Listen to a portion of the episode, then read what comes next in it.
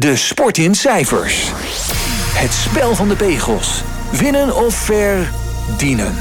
Dit is de BV Sport Update. Het is alweer tijd voor een nieuwe BV Sport Update. Waar we in natuurlijk weer de laatste nieuwtjes qua sportmarketing eh, gaan doornemen. Dat ga ik doen met Frank van der Walbaken. Natuurlijk sportmarketing deskundige bij IVRM Reputatie. Frank, hele goedemiddag. Goedemiddag Robert. Laten we beginnen met uh, ja, het grootste sportevenement van dit jaar. Tenminste, nu zit ik me te betwijfelen of het misschien beide kanten op kan. Maar in ieder geval internationaal het grootste sportevenement ter wereld. Parijs 2024, de Olympische Spelen. Want uh, nou ja, je kunt zeggen, je kunt nooit genoeg sponsoren hebben. In dit geval hebben ze er weer eentje bijgetekend. Ja, um, de Associate Breweries, dat is een, uh, de werelds grootste bierbrouwer. Met onder andere het merk uh, Anheuser-Busch en Budweiser. maar heeft met het merk Corona Zero, dat is dus een 0.0 biertje vergelijkbaar wat Heineken produceert maar met dat Corona Zero heeft AB getekend als toppartner. Dat is de hoogste categorie sponsors van het IOC voor de periode tot en met Los Angeles 2028. Dus sowieso ook uh, voor de zomerspelen van Parijs en dus Los Angeles. En daartussenin één winterspelen in Milaan Cortina d'Ampezzo in 2026. Uh, dit biermerk uh, is nu de vijftiende partner van het IOC. En het is voor de eerste keer dat het IOC Ehm, een, een, een toppartnership eh, weggeeft. Niet natuurlijk geven, maar verkoopt aan een eh, alcoholisch eh, merk. Maar ze doen dat onder het, ja, het 0.0 bier, wat tegenwoordig natuurlijk waanzinnig in trek is. Ik zet nu eventjes ook voor de luisteraars wel interessant alle 15 topsponsors van het IOC, die straks in Parijs natuurlijk gaan huishouden op een rij. Dat is Airbnb, dat is Alibaba, dat is Allianz, dat is Atos, Brickstone, Coca-Cola, Deloitte, Intel, Omega, Panasonic, Procter Gamble, Samsung, Toyota en tot slot Visa. En nu dus daarbij de vijftiende uh, AB InBev. Uh, deze partners, overigens, deze toppartners bepalen per vierjarige cyclus, dus dat is een, een zomerspelen en een winterspelen, heb je er dan in zitten gemiddeld ruim 100 miljoen per stuk. Nou, als je er dus 15 hebt, kan je uitrekenen hoeveel geld er sowieso al uit die toppartners komt. En daaronder heb je nog andere categorieën, te veel om op te noemen, die ook nog zeker vele tientallen miljoenen in het laadje brengen voor Lausanne. Uh, intussen tekende, omdat het natuurlijk in Frankrijk plaatsvindt in Parijs, de Louis Vuitton Moet Hennessy groep uh, als partner van de organisatie van Parijs. Dat is dus niet een, een contract met uh, eh, IOC Lausanne, maar dat is een contract met de organisatie van de Spelen in Parijs. En die tekenden een contract van 150 miljoen euro. Uh, de volgende merken uit de groep zullen worden ingezet. Dat is het juwelenmerk Chaumet. Dat ontwerpt en produceert uh, de medailles. Dan heb je natuurlijk Moet Hennessy, het drankenconcern binnen de groep. Levert alle dranken in alle hospitality mogelijkheden en de pakketten die worden aangeboden. En de modemerken Louis Vuitton, Dior en Berluti zullen alom aanwezig zijn in de kleding voor de officials en de vrijwilligers. Is het niet ontzettend jammer of uh, loopt Heineken nu niet wel iets mis aangezien uh, nou ja, grote concurrent AB InBev dan uh, nou ja, nu toeslaat als, als sponsor zijnde? Of, of zou dat niet in de sponsorstrategie van, van Heineken passen? Nou, ik denk dat ze er zeker naar gekeken hebben. Heineken is natuurlijk toch een van de, zo niet het bekendste biermerk ter wereld. En dit soort proposities worden absoluut bekeken in Amsterdam. Uh, maar ik denk dat ze uh, hebben gezegd, we kunnen niet alles. Hè. Ze zijn, zitten zeer zwaar in de Formule 1, wat ook heel veel geld kost. Ze zitten zeer zwaar in het voetbal met de Champions League. En ook met lokale bonden, onder andere de KNVB. Dus ik denk dat ze hier wel naar gekeken bij hebben, maar dat ze hebben gezegd, we kunnen niet alles en laten we dit dan maar lopen.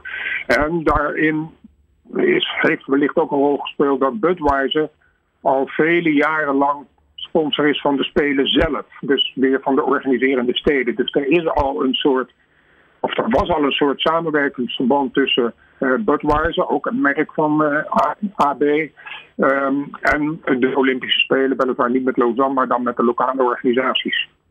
Nou, laten we dan maar naar Saudi-Arabië gaan, want ook daar gebeurt natuurlijk weer genoeg. elke week komt het wel weer voorbij. in dit geval hebben ze zich kandidaat gesteld voor de, de Billie Jean King Cup. Ja, Kijk, inderdaad is het zo dat in deze wekelijkse podcast Saudi-Arabië kan en mag niet meer ontbreken. Gezien hun uh, toch wel zeer belangrijke rol op dit moment in de wereldwijde ontwikkeling van sport. Het is al een belangrijke speler in het voetbal, in de Formule 1, in het cricket, in het golf, in de paardensport, in de tennis en, en binnenkort ook nog eens de Olympische Spelen, want daar zijn al hardnekkige geruchten dat ze een kandidatuur aan het voorbereiden zijn.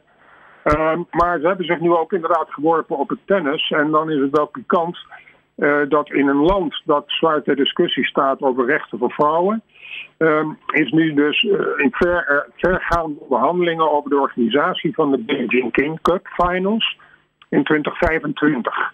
Nou, dat is een vrouwentoernooi, hè, genoemd maar de legendarische Billie Jean King.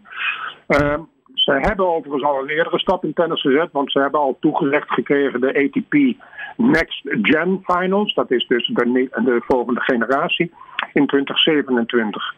Um, het is een, eh, een, een, goede ontwikkeling, denk ik, want het zal binnen kamers, om het maar zo gek uit te drukken, dus in eigen land, zal het toch zeker een, een, een, signaal zijn dat het land wel degelijk uh, met vrouwen in de sport ook rekening houdt. En dat zal, denk ik, de sport in, in Saudi-Arabië zelf toegankelijker maken, ook voor kinderen en voor vrouwen.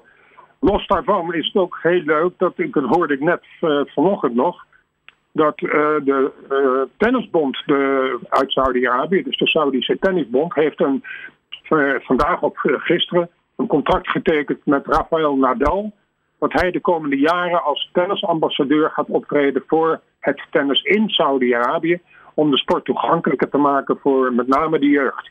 En dat vind ik dan toch wel weer een keerzijde van de medaille, want we staan in Nederland altijd klaar met kritiek. En die kritiek is terecht natuurlijk op een land als Saudi-Arabië, op ja, op mensenrechten en de, rol van vrouwen en, kind, en de plaats van kinderen in de samenleving. Maar die sport die ze nu hebben gekozen, uh, leidt wel degelijk tot het toegankelijker maken van het land. Toegankelijker tot de westerse wereld en ook toegankelijker in het land zelf. Uh, met sport kan je natuurlijk een hele hoop mensen tot elkaar brengen.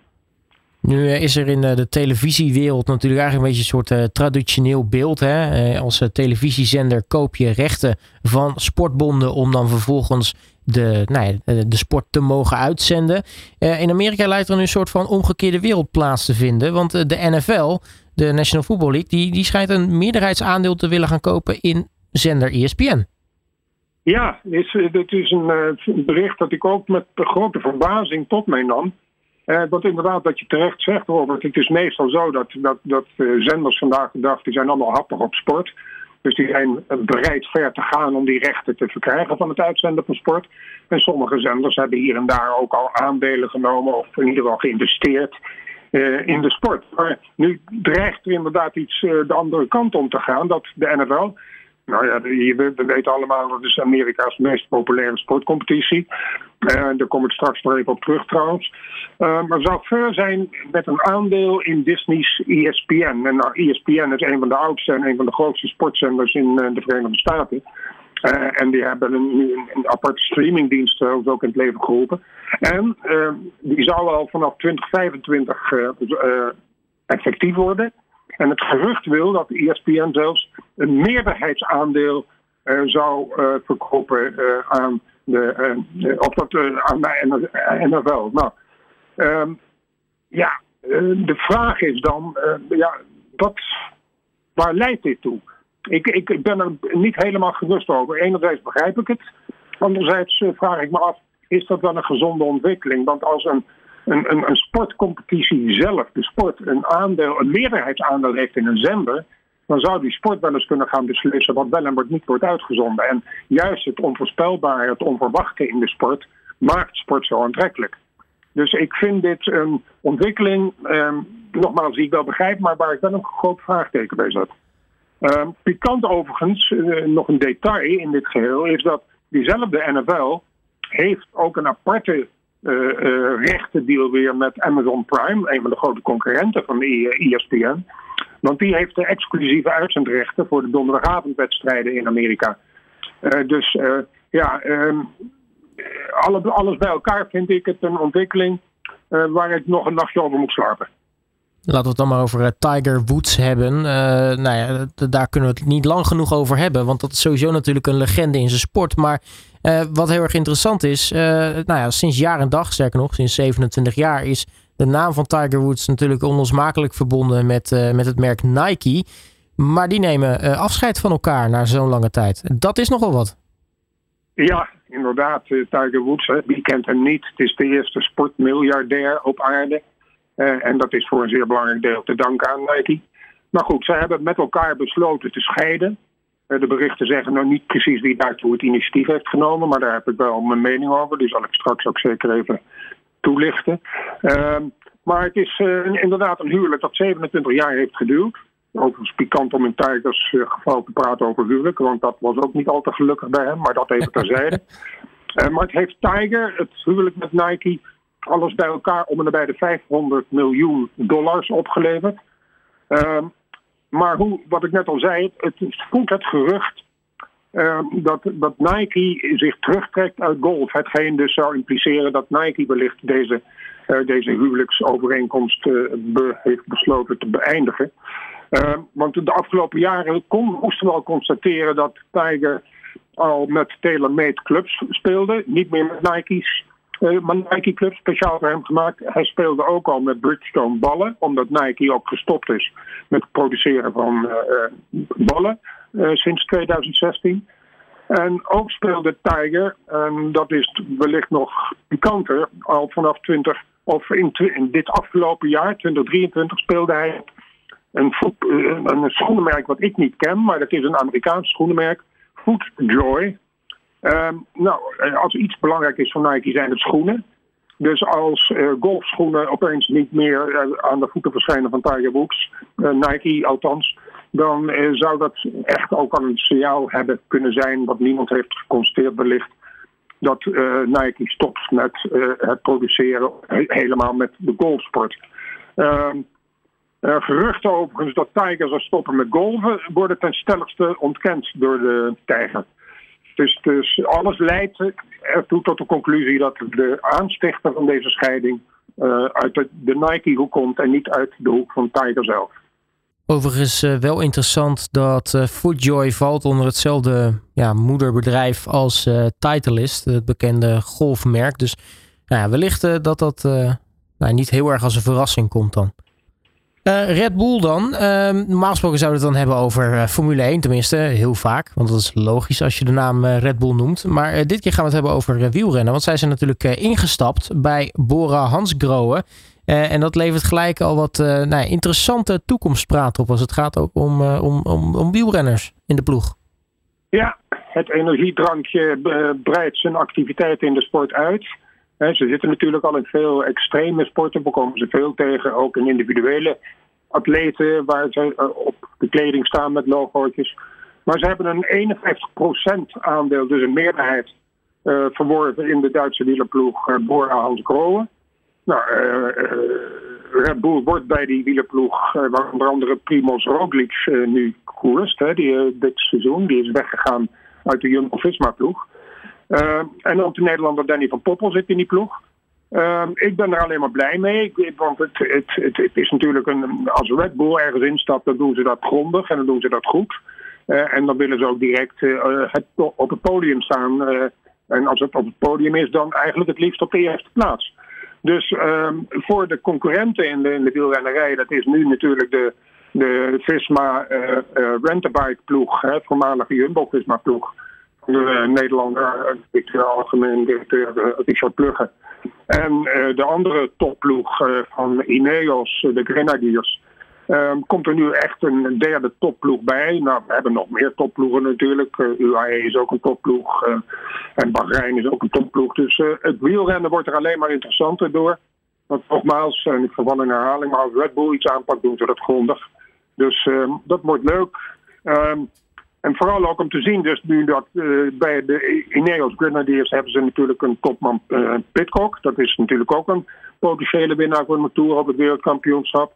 Um, bij uh, Visma Rentbike hebben ze natuurlijk Wout van Aert nog. En, en de Deen Jonas Vingegaard. dus ja, en dan hebben we natuurlijk ook nog eens um, Pogacar.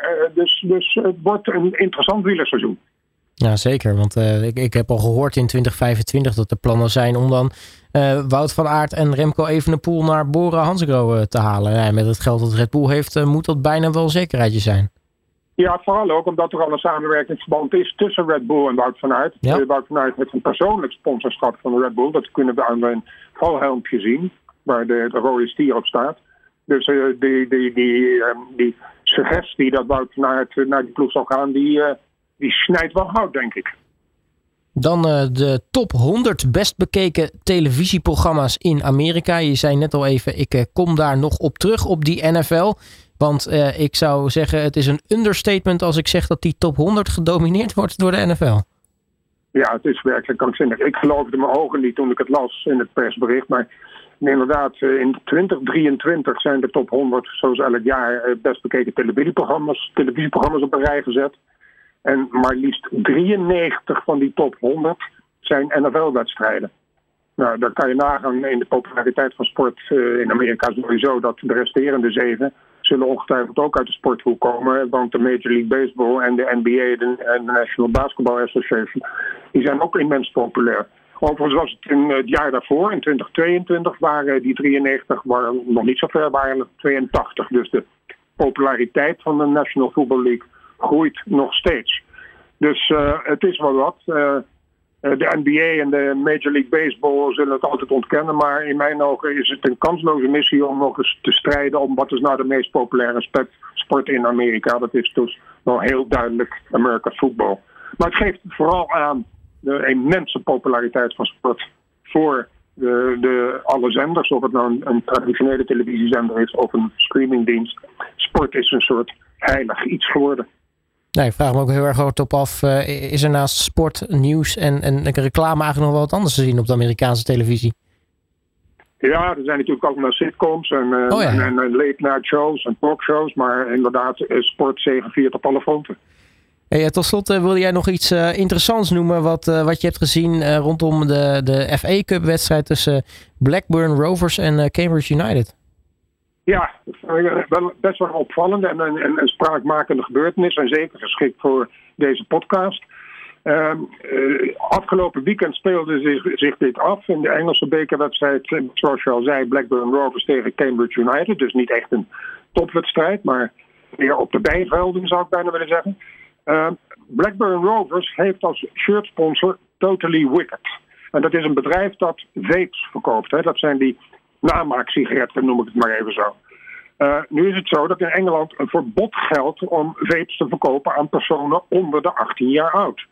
Nou, Blackburn stond comfortabel uh, in deze wedstrijd, in deze bekerwedstrijd op voorsprong. En de coach besloot het 15-jarige supertalent dat de ploeg kennelijk heeft, Rory Finneran, uh, om zijn debuut te laten maken een kwartier voor tijd. aangezien zijn leeftijd verscheen uh, hij in het veld met een reclameloos shirt, want personen ouder dan 18 mogen ook geen veeproducten promoten. ze mogen dit geen niet kopen, maar ze mogen het ook niet promoten. Mhm. Dat is onderdeel van die wet. Nou, nu ben je geneigd te zeggen dat de, de sponsor Totally Wicked boos zal zijn geweest, want die heeft een contract en dat het hele team speelt in die shirt. Maar mhm. ik, uh, ik, ik, leid, ik, ik kom tot een andere conclusie. Want het feit dat dit voorval alle kranten haalde, levert uiteindelijk natuurlijk veel meer publiciteit op omdat hij in het gebruikelijke Blackburn shirt op het veld zou zijn verschenen, want daar had niemand over gesproken. Dus je gaat bijna denken aan een soort 1-2'tje tussen de sponsor en de coach. van als de, sponsor tegen de coach gezegd heeft van, uh, nou als jij ruim voor staat, doe mij dan een lol. Of wellicht, uh, dan krijg jij wat van me. Als je nog even tien minuten of een kwartiertje die jonge speler het veld instuurt met een blanco shirt, waardoor iedereen erover gaat praten. Maar goed, dat is mijn interpretatie. Dus die moet niet serieus genomen worden. Nou, dat was in ieder geval weer voor eh, deze week. Eh, Frank, eh, mag ik je hartelijk danken voor je tijd. En dan spreken we natuurlijk volgende week weer in een nieuwe, nieuwe BV Sport Update. Oké Robert, tot volgende week. Alle sporten van binnenuit. All Sport Radio.